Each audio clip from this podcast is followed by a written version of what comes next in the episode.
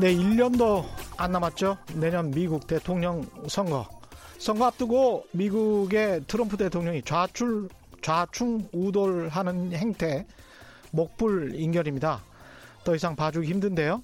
대통령 선거 이기기 위해서 탄핵 위기까지 간 자신의 국내 정치적 상황을 돌파하기 위해서 온갖 장꾀를 다 부리고 있습니다만 그 속이 너무나 뻔히 드러나 보입니다.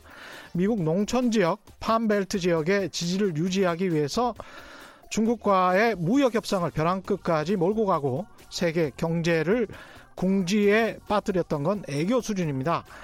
한국과의 방위비 협상에서 5전을 더 내라. 지금보다 400%의 방위비를 더 올려내라는 식의 여론전을 펼치는 건 너무 지나칩니다.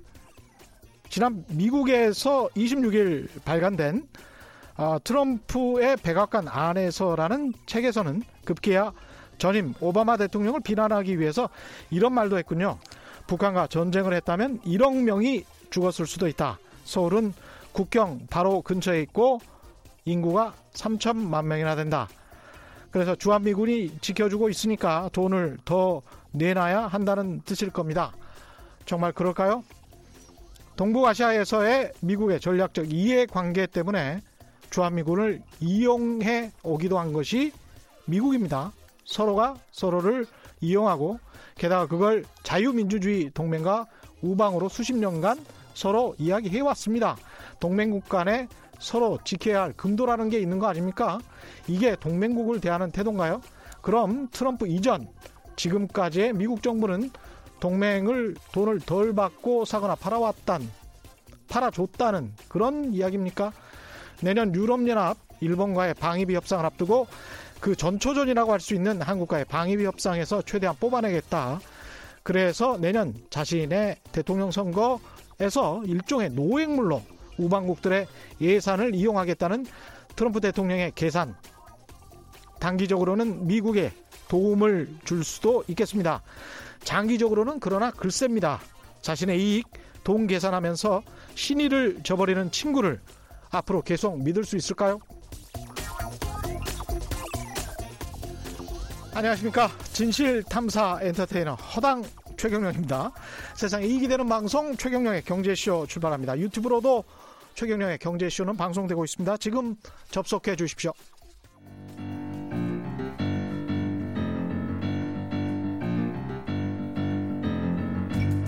세계 100대 경제학자 가짜 경제 뉴스 감별사 가슴이 뜨거운 경제학자 건국대 최백은 교수의 이게 경제다.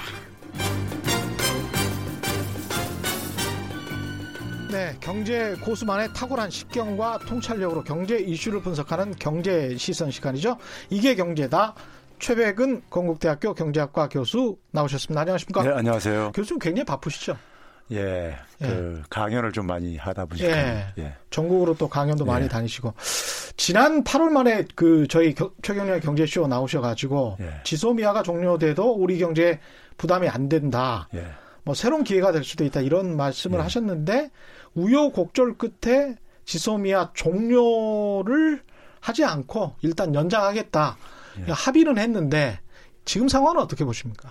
뭐 연장이라는 표현보다 정확한 표현은 유예지요. 유예. 예. 음. 유예인데 시한부 유예고 음. 이게 뭐 기껏해야 제가 볼 때는 빠르면 올 연말 안으로 늦어도 한 뭐한 뭐 2, 3개월 내로 저는 어, 결판이 날 수 있는. 그렇죠. 예. 왜냐하면 이거 뭐 1년간 만약에 할 거라면 그냥, 그냥 재연장이죠. 뭐 평상시 음. 하듯이요. 예. 2년간. 그러니까 그렇게는 안 할 거고요. 예. 어, 저는, 어, 한일 군사정보보호협정을 우리가 일본만 생각하면요. 음. 에, 안 하는 게 좋고 음. 안할 수도 있다고 봐요. 예. 예, 뭐 일본과의 관계 속에서 그렇죠. 우리가 뭐 저기 음. 저 꿀릴 것도 없고요. 음. 그래서 이건 뭐 할 필요가 없는 거고 안 할 수도 있다. 일본만 음. 고려한다면. 그런데 뒤에 미국이 그렇죠. 있으니까. 그런데 이제 이게 이제 미국이 사실 원한 거란 말이에요. 예. 미국의 소위 말해서 인도 태평양 전략의 제일 끝쪽 오른쪽에 있는 동북아에 음. 소위 군사 안보 협력 체제로서 이제니까는 이걸 어그 하나의 중요한 하나의 그 고리로 생각을 하고 있기 때문에 그렇죠. 그러다 보니까 그러면 이제 우리가 미국하고 관계 속에서 볼 때는 이제 우리가 한반도 평화라든가 예. 그다음에 이제 북미 관계라든가 음. 뭐 이런 것을 이런 관계와 관련해서 미국의 협력을 우리가 끌어내야 될 부분들도 있잖아요. 그렇습니다. 예, 그러다 네. 보니까는 미국한 미국의 요구에 무조건 되고 이제 그러니까 우리가 거절할 수는 없는 이제 이런 그렇죠. 측면이 있고요. 예. 에, 그럼에도 불구하고 저는 이번에 음. 이번에 그러니까는 어, 상당히 저는 제가 그러니까 뭐 페북 같은데 묘수라고 썼는데 네. 에, 일단 어떻게 보게 되면 이번에 어떤 그 협상 과정에서 보게 되면요. 음. 미국에 대해서도 계속해서 우리가 명분에 있어서는 우위가 있었 우위를 지켜왔었습니다. 네. 그러니까 뭐 어, 일본이 그러니까 우리를 안보상 협력국 우방 국가가 아니라 그러는데 음. 우리가 어떻게 그걸 해줄 수 있느냐 예. 해가지고 미국에 미국이 굉장히 융단 폭격식으로 압력을 가했잖아요. 그랬죠. 예, 예. 근데 명분은 없어요. 사실은 일본이 우리를 적대적으로 그러니까요. 대했고 예. 화이트리스트에서 제외를 했잖아요. 그러다 보니까 예. 명분에 우리가 우위가 있다 보니까 음. 미국한테도 그러니까 우리가 어느 정도 어, 협상 과정에서 저는 음. 어, 우리 우리가 건 챙길 건 챙길 수가 있었다고 저는 생각이 들고요. 예.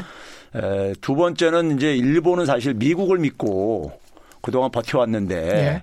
근데 에, 미국이 사실 그러니까 우리가 앞에서 얘기했듯이 명분상 그러니까 아, 그 어, 명분상 사실 그러니까 미국 입장 속에서는 한국의 입장을 동의 안 할 수도 없고 이제 그러다 보니까요. 음. 그러다 보니까 일본이 결국은 제가 볼 때는 어, 내용상으로는 어, 항복하는 형식이다. 음.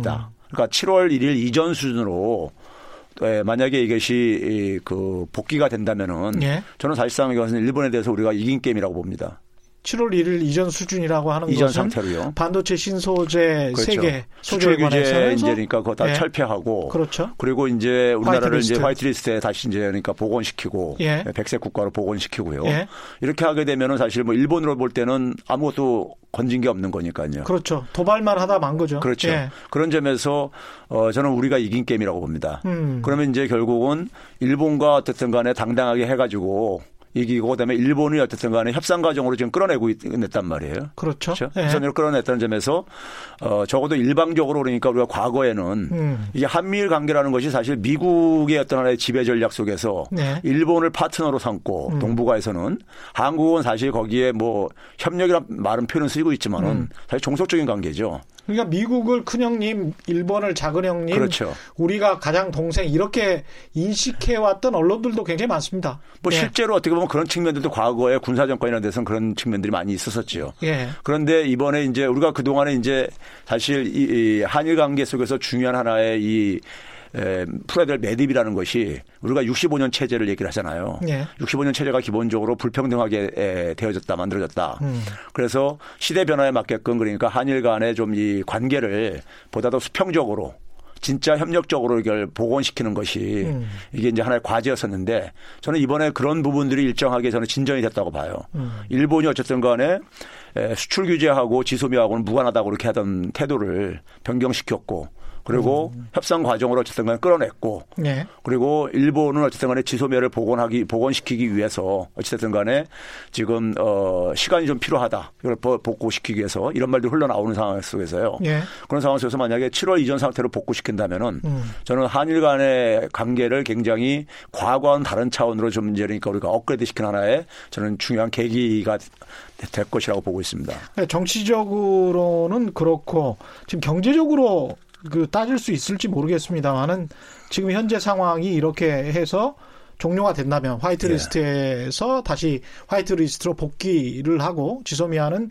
연장시켜주고 뭐 이런 식으로 간다면 경제적으로는 어떻게 이 싸움을 봐야 될까요? 누가 얼마나 이겼고 얻었고 또 누가 얼마나 잃었는지 뭐 이런 것까지 뭐 따질 필요는 있겠습니까만은 또 사실 그 음. 우리가 어 저는 처음부터요 일본이 그러니까 다 타격을 크게 입을 것이다. 예. 이렇게 이제 저는 전망했던 사람인데 올해 이제 그러니까 우리가 어, 이 수출 한일 간의 수출을 보게 되면요. 음.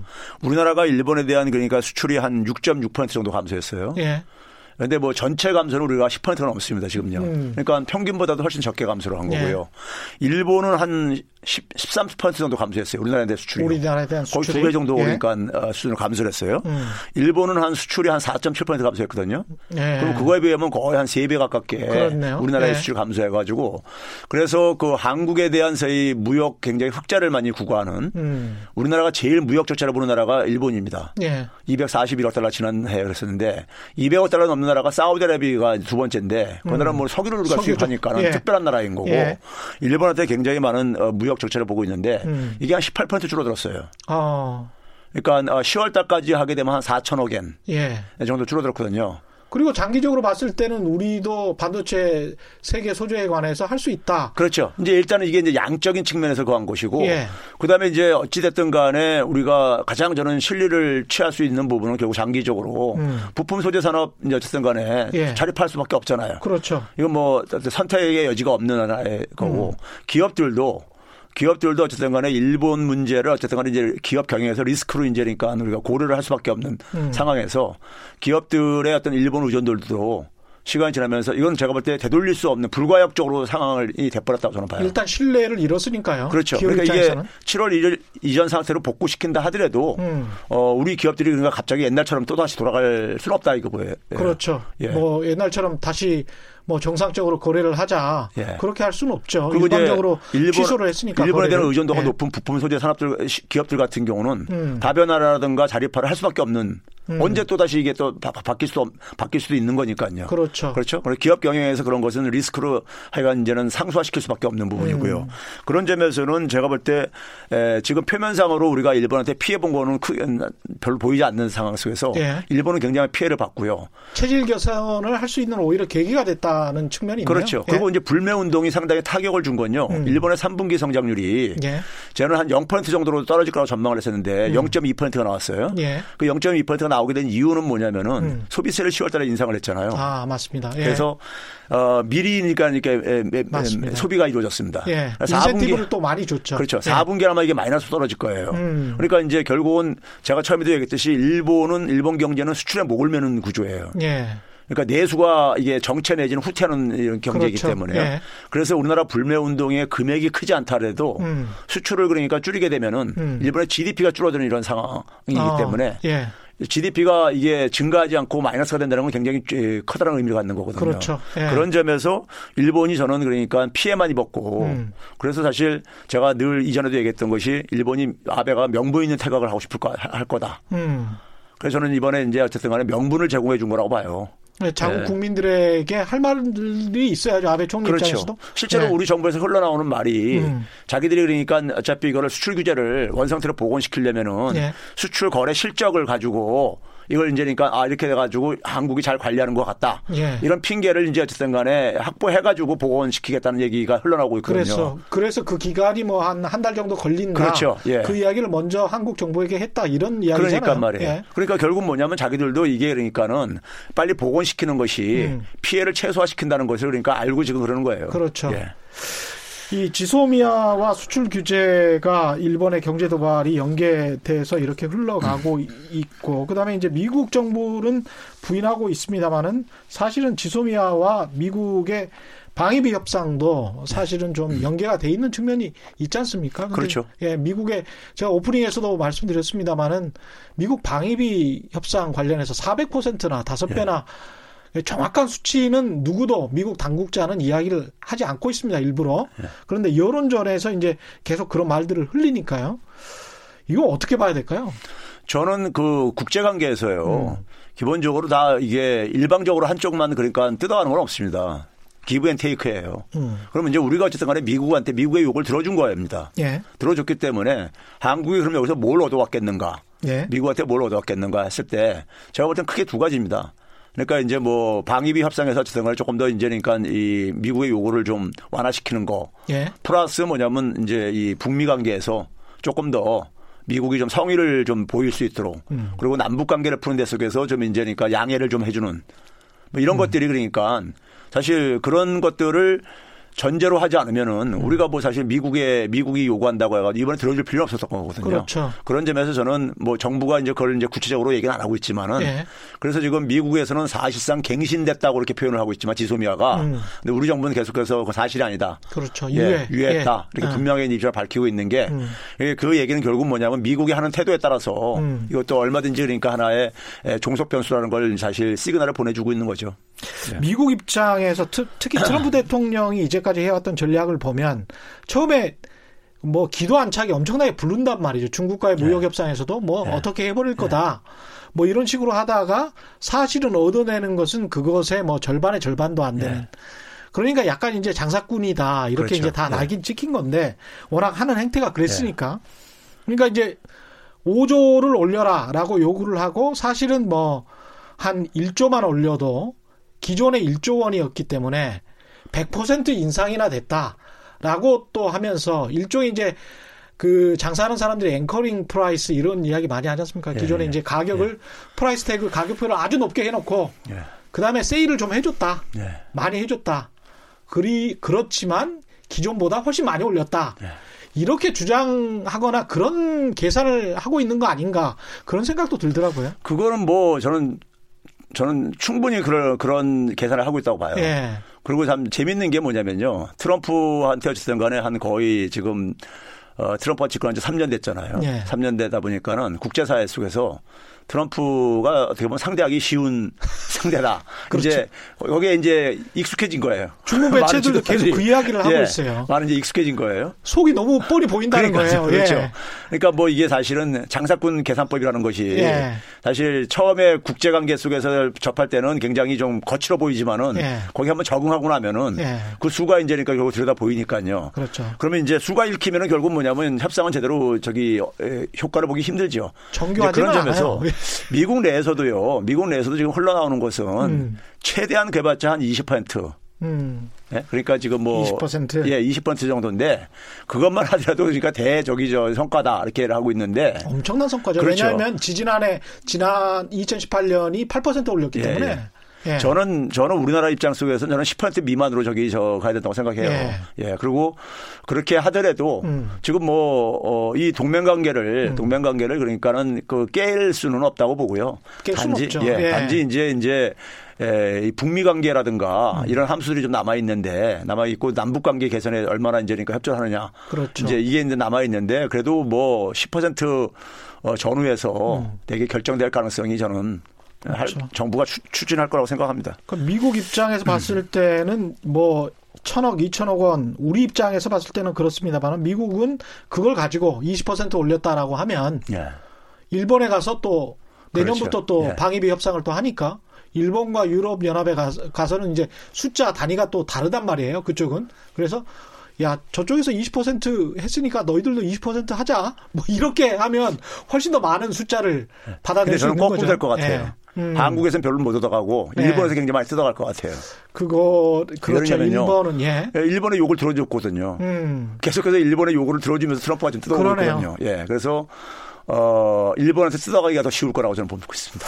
아베 총리의 지금까지의 행태상 네. 보면 예. 내년에는 이제 일본 그 다음에 유럽 연합 차례입니다. 잘 예. 당해 보시고요. 이 방위비 협상은 그렇고 최근에 한국 아세안 특별 정상회의가 한 이틀 네. 정도 부산에서 열렸는데 이게 우리도 이제 다각화를 하지 않을 수가 없습니다. 네. 중국하고 미국 사이에 끼어가지고 네. 거기에서 지렛대를 하는데 그럼에도 불구하고 이제 미국에 끌려다니는 입장이니까 아세안 쪽에 그 경제적으로 좀 더 포커스를 할 수밖에 없는 입장일 것 같은데 그런 특별한 의미가 있습니까 아세안이? 저는 그 음. 문재인 정부의 신남방 정책이 음. 상당히 적절한 타이밍에 예. 적절한 우리가 그 이 정책을 저는 도입했다고 보는 게요. 예. 예, 박근혜 정부 때랑 이명박 정부 때 보게 되면요. 아세안이 우리나라 수출액이 차지하는 비중이 음. 한15% 선에서 거의 변화가 없었었어요. 음. 그런데 문재인 정부 들어서 한 17%를 증가했습니다. 어. 17%가 어느 정도 규모냐면요. 예. 미국하고 일본 합친 겁니다. 그렇죠. 미국이 12%, 예, 일본이 5%. 5%죠. 그러니까, 예. 합, 그러니까 우리가 일반 국민들이 생각할 때는 예. 아세안 하게 되면 작은 나라라고 생각하니까 이게 몇 개국이죠? 한 10개 국가죠. 예, 아세안이 10개국. 예, 예. 10개 국가인데 근데 거기도 핵심 국가들은 한 대여섯 개 국가들이고 나머지는 굉장히 소국가들이죠. 예. 뭐 브루나이라든가 뭐 이런 나라들 가게 되면요. 예, 큰 국가들이 인도네시아, 말레이시아 그렇죠. 이런 인도네시아, 말레이시아 뭐 예. 태국 그 뭐 베트남, 베트남. 뭐 이런 나라 이런 나라들이죠. 그런 국가들이 17% 수출. 그렇죠. 그거 상당히 큰 거예요. 미국하고 일본을 합친 거라면 그 중국 다음이라고 볼 수 있겠습니다. 아세안 10개국이. 그렇죠. 예. 예. 아세안을 묶어서 하게 되면 중국 예. 다음이죠. 어. 그러니까 이제 굉장히 중요한 의미를 이제 어쨌든 간에 갖고 있고 경제적으로요. 예.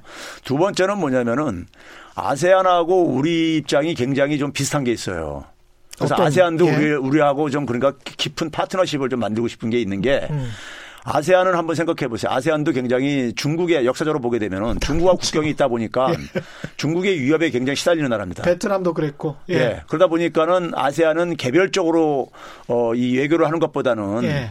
어, 자기들이 집단적으로 그러니까 예. 에, 힘이 없는 사람들은 결국 뭐냐면 같이 힘을 합쳐가지고 대응하는 게 음.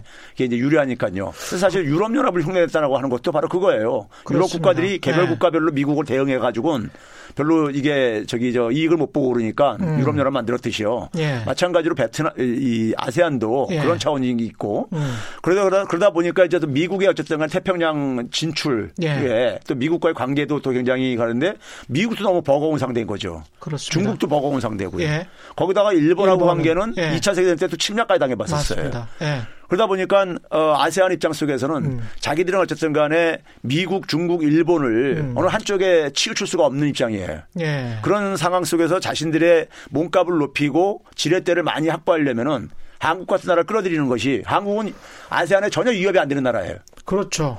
똑같이 또 피해국이었고. 그렇죠. 예, 한국이 그러니까는 뭐 예. 뭐 아세안 국가한테 가가지고 아세안 국가를 무슨 뭐 침략할 일도 없을 것이고 그런 예. 거 상상할 일도 못할 거고. 그렇죠. 거기다가 경제적으로 자기들이 그러니까 뭐 일본에 그러니까 종속되듯이 음. 그 이런 중국에 종속되듯이 이런 걱정도 별로 안 하는 나라란 말이에요. 과거 뭐 식민지 경험 그다음에 침략의 경험을 예. 또 겪었거든요. 예, 그러니까, 그러니까 그런 입장 속에서 우리나라가 예. 굉장히 편안한 나라인 거예요. 편안하면서도 어쨌든 간에 동북아에서 굉장히 어쨌든 간에 중요한 어쨌든 간에 포스를 또 차지도 하고 있고 우리나라가. 예. 그러다 보니까 그런 어쨌든 이해관계가 음. 맞아떨어진 것을 저는 문재인 정부가 정확하게 읽은 거고요. 예. 그래서 이번에 저는 뭐냐면 경제적인 관계 못지않게 이번에 주목해야 될 것이 뭐냐면 ARF를 예. ARF라는 게 ARF? 아시아 이제 지역 예. 이제 안보 포럼이요. 아, 우리가 얘기하는 지역? 안보, 안보 포럼. 예. 예.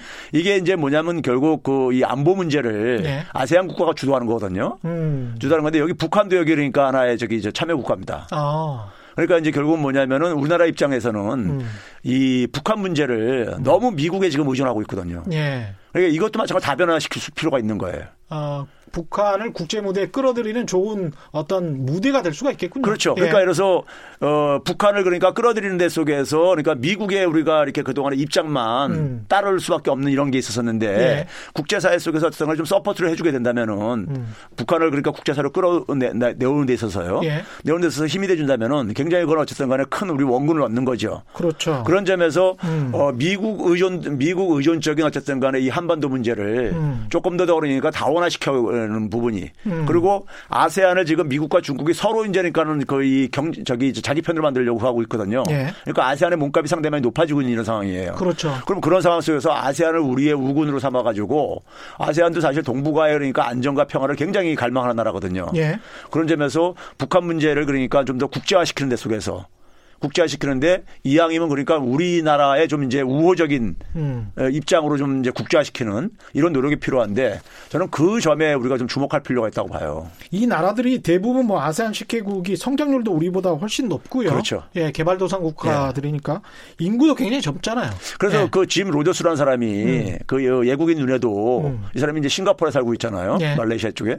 근데 이 사람도 결국 뭐냐면 어, 한반도 문제가 지금 상당히 그러니까 이 지금 분단 상태가 불안정하게 보고 있는 거예요. 예. 불안정하다는 얘기는 결국 뭐냐면 이게 그러니까 새로운 균형으로 수렴할 수밖에 없고 음. 그건 결국 두 가지 중에 하나인데 예. 전쟁이든 아니면 이게 통일이 되든 어. 그런데 통일이 되게 되면은 이게 이제 유라시아하고 이제 연결된다 이거예요. 그렇죠. 그리고 이게 이제 동남아시아가 지금 6억 명의 시장입니다. 어, 예. 예. 유럽 연합 유럽 연합보다 더 커요. 유럽 연합이 4, 5억 명이 안 돼요. 예. 그러니까 6억 명 시장하고 예. 그다음에 이 유라시아 데려가고 그 중앙아시아는 거의 미개발 지역입니다. 그러니까 예. 이게 연결되는 것이 음. 지금 전 세계 경제가 음. 유럽, 미국, 지금 일본 전체가 다 지금 어쨌든 일본화될 가능성을 얘기를 하면서 경제가 예. 활력을 못 찾고 있는데 그렇죠. 지금 유일하게 세계 경제에서 활력을 찾을 지역이 이쪽 지역이라 이거예요. 남아 있는 지역이요. 그러니까 선진국들이 지금 가장 걱정하는 게 미래가 일본화될 가능성. 그렇죠. 예. 예. 지금 사실 그렇게 돼가고 있는 게 예. 금리를 미국만 하더라도 지난해 네 번 올렸다가 음. 세번 올해 그냥 후퇴라 버렸잖아요. 예. 그러니까 그만큼 체, 체력이 약해졌다는 얘기예요. 예. 그러면 이제 그런 상황 속에서 세계 경제 어쨌든 간에 새로운 출구가 음. 이쪽 동남아시아 시장부터 해가지고 유라시아 쪽으로 연결되는 음. 거기에 중심에 우리가 있는 거고요. 그렇죠. 그렇죠. 예. 그래서 이제 그런 점에서 굉장히 이 그 아세안 국가들도 이 한반도가 안정되고 이게 연결되기를 연결되게 되면 자기들 시장도 굉장히 음. 성장할 수, 더 성장할 수가 있고 그러기 때문에 네. 이런 이제 그 계기로 지금 이제 바라보고 있는 거죠. 그렇죠. 근데 그런 네. 점에서는 사실 뭐 이 한반도 분단을 그러니까 자기 이익에 그러니까 이익의 관점으로 접근하는 일본이라든가 음. 뭐 미국에 그러니까 전통적인 세력들 빼놓고는 예. 사실은 그러니까 한반도가 사실이니까는 분단이 해소가 되는 것이 음. 세계 번영에 굉장히 기여를 할 수 있기 때문에 기회의 땅이 될 수가 있네요. 예, 그런 예. 점에서 저는 동남아 아세안 국가들이 음. 굉장히 저는 그 한반도 문제에 굉장히 저희 저는 우호적인 파트너가 될 수 있다고 보고 있습니다.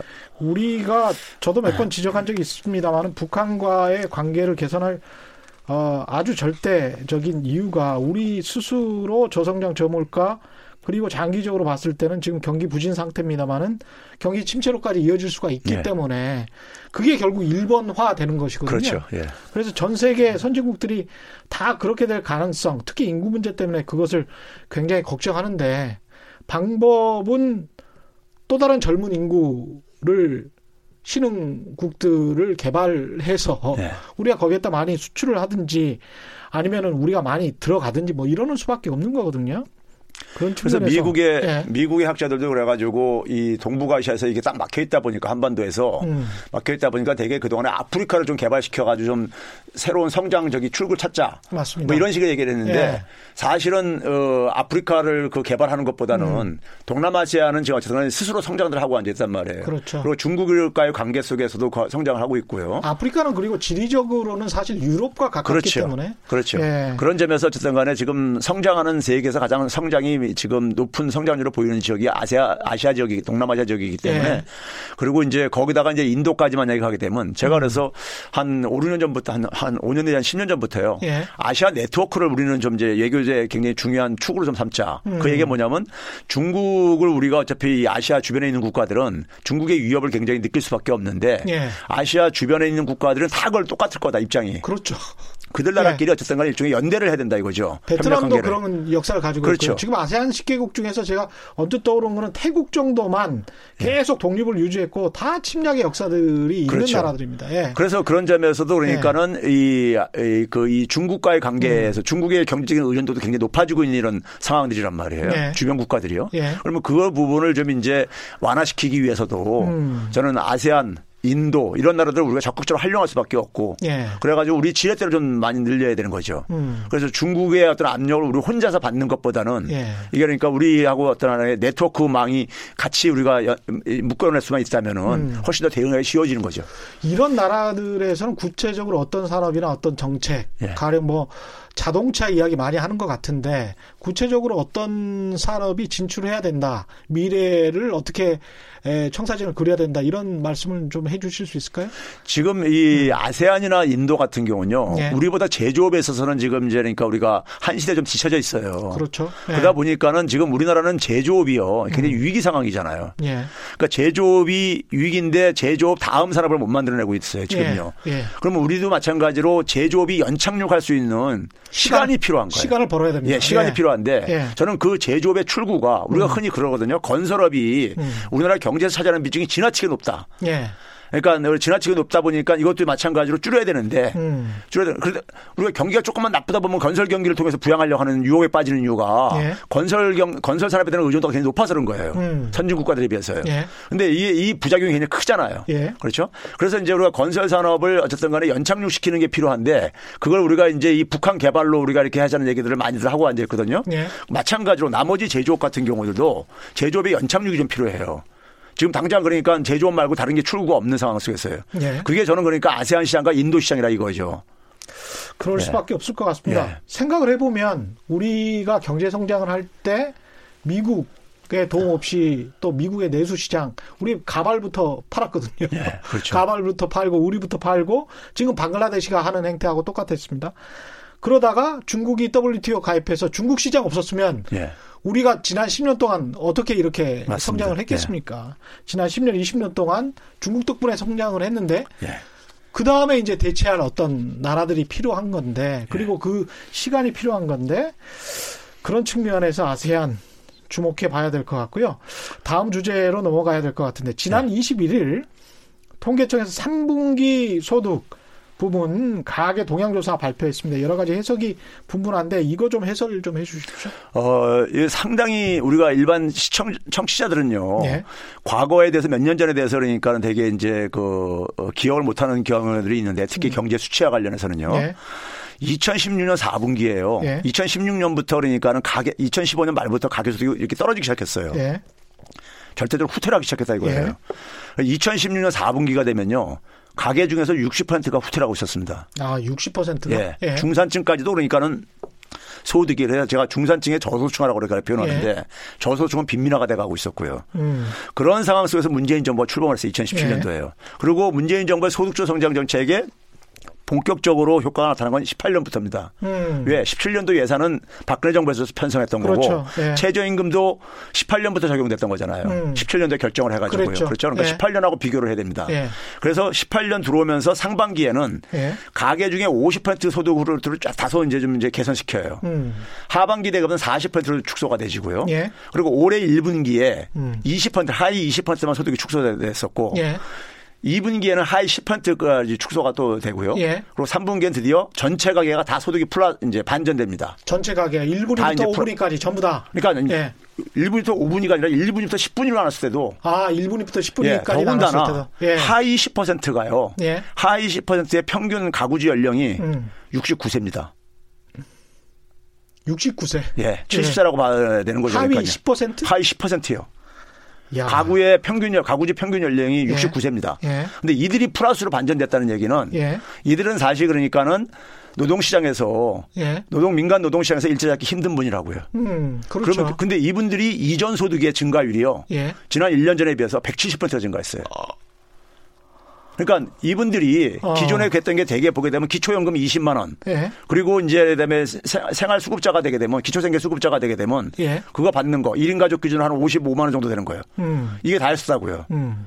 그렇죠? 네. 그리고 이제 공공근로 일자리 얻는 사람들은 그게 이제 좀 플러스가 되는 것이고요. 그렇죠? 근데 그렇게 해봐야 사실 몇십만 원 증가한 그러니까요. 거잖아요. 그러니까 네. 그분들은 그러니까 소득이 네. 이렇게 딱 정체돼 있었었어요. 그리고 음. 빈곤 상태에 계속 나락에 떨어져 네. 있었죠. 근데 그분들이 한 170% 증가했어요. 1년 전에 비해서요. 예. 그러니까 이분들이 그러니까 플러스로 반전되면서 음. 플러스로 반전된 이게 그러니까 소득주도 성장 정책의 결과인 거죠. 대표적인요. 음. 그리고 하위 하위 10%에서 20%에 있는 층들도 예. 한 90% 이상 이제 이전 소득이 증가했고요. 예. 전체 이전 소득은 37%가 증가했는데 음. 그러니까 주로 그러니까 하위 20%에 이전 소득이 많이 그 됨으로써 결국은 어쨌든 간에 정부의 어쨌든 그 이 소득주 성장 정책의 효과라고 볼 수가 있는 것이고요. 음. 또 하나는 뭐냐면은 또 하나는 이제 그러니까 우리가 보게 되면은 그 저소 이 가계를요 저소득층, 중산층, 고소득층을 알았을 때 예. 나눴을 때 저소득층은 그러니까 하위 30% 그리고 중산층은 30에서 70% 사이 그리고 어, 이 상류층은 고소득층은 70% 이상 이렇게 나눴을 때요. 예. 소득 증가율이 저소득층이 가장 높아요. 음. 그다음에 중산층. 예. 그리고 고소득층이에요. 예. 지금 뭐냐면 소득이 양극화도 개선됐다는 얘기죠. 음. 소득이 양극화돼요. 예. 그리고 세 번째는 뭐냐면 일부 조선일보라든가 조중 이 보수 언론들에서 네. 세금 퍼부었다 그러는데 네. 세금이나 건강보험료 이런 것들은요 소득이 증가하면 일단 증가할 수밖에 없는 거예요. 음. 소득에 비례하니까요. 네. 근데 문제는 뭐냐면 그러한 비소비 지출을 음. 이그 증가한 부분을 빼고 예. 난 계산 소득이 뭐냐면 처분 가능 소득입니다. 예. 처분 가능 소득도 어, 저, 저소득층과 중산층 같은 경우 는 4내지 한5% 증가했고요. 어. 예? 그리고 고소득층 같은 경우 좀 줄어가서 한 2% 정도 줄어드는데 예. 처분 가능 소득도 증가했다 이거예요. 처분 가능 소득도 예. 증가했다. 예. 예. 이제 그런 점에서 보게 되면은 음. 가계 소득들이 음. 가계 소득이 전반적으로 다 개선됐기 때문에 네. 예. 이 전반적으로 근데 이제 문재인 정부 들어와서 특징적인 게 음. 언론의 경향이 있는 것 같습니다. 그러니까 지금 말씀하신 것처럼 2016년 4분기는 박근혜 정부 때인데 네. 그때는 가계 60%가 하락을 했다는 것은 1, 2, 3분위 가계 소득이 다 그렇죠. 하락했다. 예. 중산층까지 예. 하락했다는 건데 그때는 그런 그 기사를 많이 볼 수가 없었어요. 근데 예. 이제 문재인 정부 들어와서는 가령 하위 20%가 아, 소득이 줄어들었다. 라는 기사만 보이지 전체 80%가 소득이 늘었다. 이런 기사는 안 보였단 말이죠. 예. 그리고 소득 격차가 줄어들었다고 하니까 통계를 IMF하고 OECD하고 다른 통계를 근데 늘상 그래 왔는데 예. 다시 통계 이야기를 예. 하고 이번에 이제 3분기와 관련해서도 전 분위의 소득이 다 늘어나니까 이제 할 말이 없으니까 자영업 소득이 줄어들지 않았느냐, 사업 소득이 줄어들지 네. 않았느냐. 이게 그게 다 헤드라인으로 나오더라고요. 네. 그래서 야 이게 무슨 서로 짠 것도 아니고 이게 전체 맥락을 아니 비판을 하는 거는 좋다고 봐요. 네. 언론이 비판하는 건 좋은데 일단 보통 언론이면 서구의 언론 같으면 전체 맥락을 다 보여주고 소득이 그래서 1분위부터 5분위까지 다 늘었다. 그런데 그 중에서 자영업의 사업 소득은 줄었다. 이거는 어떤 현상인지 좀 분석을 해봐야 되겠다. 이렇게 이야기를 보통 하거든요. 그렇죠. 근데 무슨 말이 없어요. 말이 없고 그게 무조건 헤드라인이야. 다 똑같아요. 경제신문들도 그렇고. 네.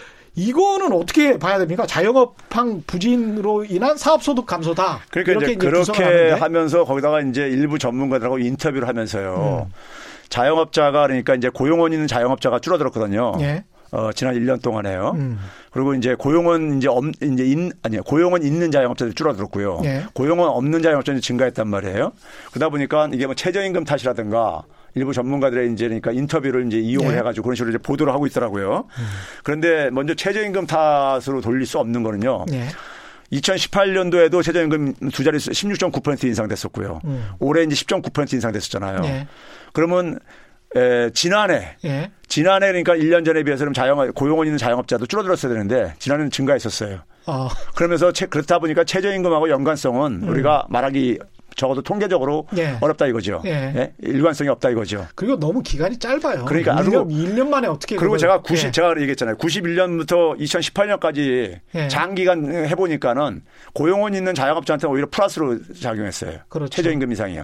그리고 자. 시대적으로 보면 2005년부터 자영업을 하시는 분들이 연간 봤을 때 한 30만 명에서 40만 명씩 계속 줄고 있거든요. 그렇죠.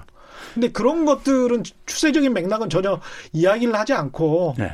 그냥 이런 정책적인 요인 때문에 1년 만에 이렇게 된 거다라고 단기적으로 설명하는 언론은 전 세계 좀, 좀 선진국 언론에서는 이건 저는 진짜 못 봤어요. 이런, 이런 식으로 원인과 결과를 해석을 해버리면 이게 1년 만에 어떤 현상이 나타날 수는 없거든요. 어떤 저는 저는 우리나라 언론들의 좀 문제가요. 네. 이게 이제 보도를 하면서 어디 좀 안 좋은 걸 좀 쓸 게 없는가. 이걸 그냥 눈을 부라리고 찾는 것 같아요. 예. 그래서 이제 앞에서도 이제 얘기한 게 세금이라든가 조세라든가 예. 건강보험료가 크게 증가했다. 근데 그건 소득 증가하면 증가하는 거거든요. 기본적으로요. 그렇죠. 문제는 그렇죠. 그거 증가하고 나서도 가처분 소득이 증가하면은 음. 그건 뭐 별 문제가 안 되는 거거든요. 음. 이제 그런 거와 마찬가지로 나머지 소, 소득을 가계 소득이 되게 네 가지로 돼 있단 말이에요. 근로소득부터 해야 재산소득, 사업소득, 이전소득 이렇게 해가지고요. 예. 쭉 보니까는 사업소득만 줄어들었어요. 그러니까 사업 소득을 가지고 이제 그러니까 이제 꼭 이제 트집을 잡는 시기죠. 보도가요. 예. 예. 그러니까 사업 소득이 어느 정도 줄어들었냐면요. 한 예. 4만 6천 원 정도 감소했습니다. 4만 6천 원이요? 4만 6천 원? 예, 4만 예. 6천 원 감소했는데 예. 문제는 예. 우리가 이 자영업자들의 지금 변화가요. 제가 자영업자들이 업종별로 그것도 수십 가지 업종이 있거든요. 그렇죠. 자영업 종사하는 게요. 예. 심지어 뭐 제조업 관련의 자영업종도 있고 음. 교육업도 있고 도소매업도 있고 여러 가지가 있단 말이에요. 음. 지금 이제 보게 되면 가장 많이 이제 그 영향을 받는 분야들이 예를 들면 이런 겁니다.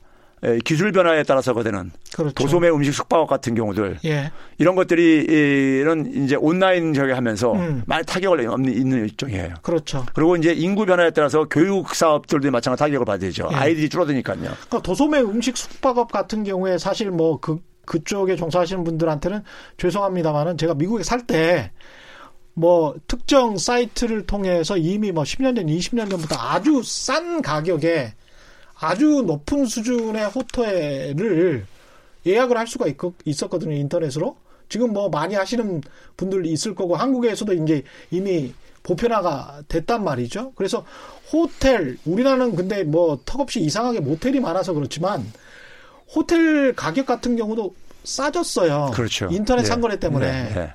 근데 호텔 업자 입장에서 봤을 때는 호텔 가격이 싸졌다는 의미는 숙박을 하는 사람이 늘어났다고 하더라도 본인의 매출과 순이익은 줄어들 수밖에 없는 상황. 그렇죠. 근데 경쟁이 그렇게 될 수밖에 없잖아요. 음식 숙박 도매, 도매업 같은 그러니까 음식 숙박 많이 그렇죠. 하니까. 음식 숙박 도소매 그러고요. 음. 금융도 그렇습니다. 비대면 거래 개념이 증가하고 있잖아요. 예. 그래서 보험을 하시는 분들이 예. 자기 영업소 차려놓고 음. 하시는 분들 타격을 볼 수밖에 없는 게 음. 타격을 볼 수밖에 없는 게 저것만 하더라도 자동차 보험을 온라인으로 다 그렇죠. 저 가입한다고요. 예. 과거엔 사람을 통해서 이렇게 연락하고 그랬었는데 가격이 비교가 되잖아요. 그러니까요. 예. 그러다 보니까 이런 이런 게 기술 변화에 의한 요인들인 거예요. 음. 이게 한 49% 차지하더라고요. 예. 감소 중에서요. 예. 그리고 이제 뭐냐면은 어 산업이라든가 인구 구조 변화에 따라서 생기는 것이 한 19% 정도 됐고요. 예. 그리고 이제 건설업은 여전히 제가 몇 번 얘기했지만 구조조정이 진행되다 보니까 음. 건설업 관련 자영업 줄어든 게 한 24% 정도 되고요. 음. 그러니까 구조 변화가 한 92% 차지하고 있더라고요. 음. 네, 구조와 관련된 게. 그러니까 무엇이 원인인지를 정확히 진단하지 않으면 예. 대책이 나오지가 않는데 어떤 원인, 구조적인 원인이 상당 부분을 사실은 대부분을 차지하는데 그런 구조적 원인들에 관해서는 산업적 변화 그리고 기술적 변화에 관해서는 도외시해 버리고 이걸 아주 그 작은 행위들에 관해서 이것 때문에 100% 이런 효과가 나왔다 또는 결과가 나왔다라고 이야기하는 것은 정말 과학적이지 못한 거예요.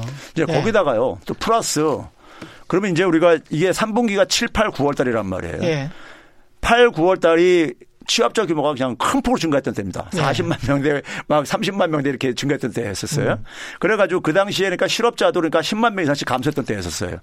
그러면 이 고용원 있는 자영업자들 줄어가지고 이게 어디로 갔느냐? 음. 대부분이 상용 근로자 쪽으로 왔어요. 네. 그러면 그래서 근로소득이 얼마가 증가했냐면요. 15만 원 5천 원 정도 증가했어요. 음. 그러면 사업소득 감소한 것이 한 3.4배 정도 증가한 거예요. 그러면서 자영업을 안 하고 자영업은 어차피 과당 경쟁이니까 네. 이게 줄어드는 게 긍정적인 측면도 있단 말이에요. 네. 그러면 그분들이 그래가지고 만약에 이 상용 근로자로 갔어. 네. 근데 사업 소득 줄어든 것보다 근로 소득이 더 많이 증가, 3.4배 더 증가했단 말이에요. 네. 그럼 이것도 그렇게 나쁜 건 아니잖아요. 아니 그 또 다른 비판 세금으로 퍼주기 했다. 세금으로 뭐그 이런 일 뭐 누구나 다 할 수 있다. 음. 이런 비판에 관해서는 어떻게 생각하십니까? 자 아까 얘기했듯이요. 예. 하위 10%가 음. 69세고요. 예. 하위 20%를 넓혀놔도요. 예. 몇 세인지 아세요? 64.4세입니다. 예. 거의 65세 되는 거예요. 예. 그럼 이분들, 예. 이분들 그러니까는 사실 그 젊을 때 좀 재산 모아놓으신 분 빼놓고 음. 나머지 분들은 대개가 나이가 네. 들면서요 하이로 편입이 되어져요.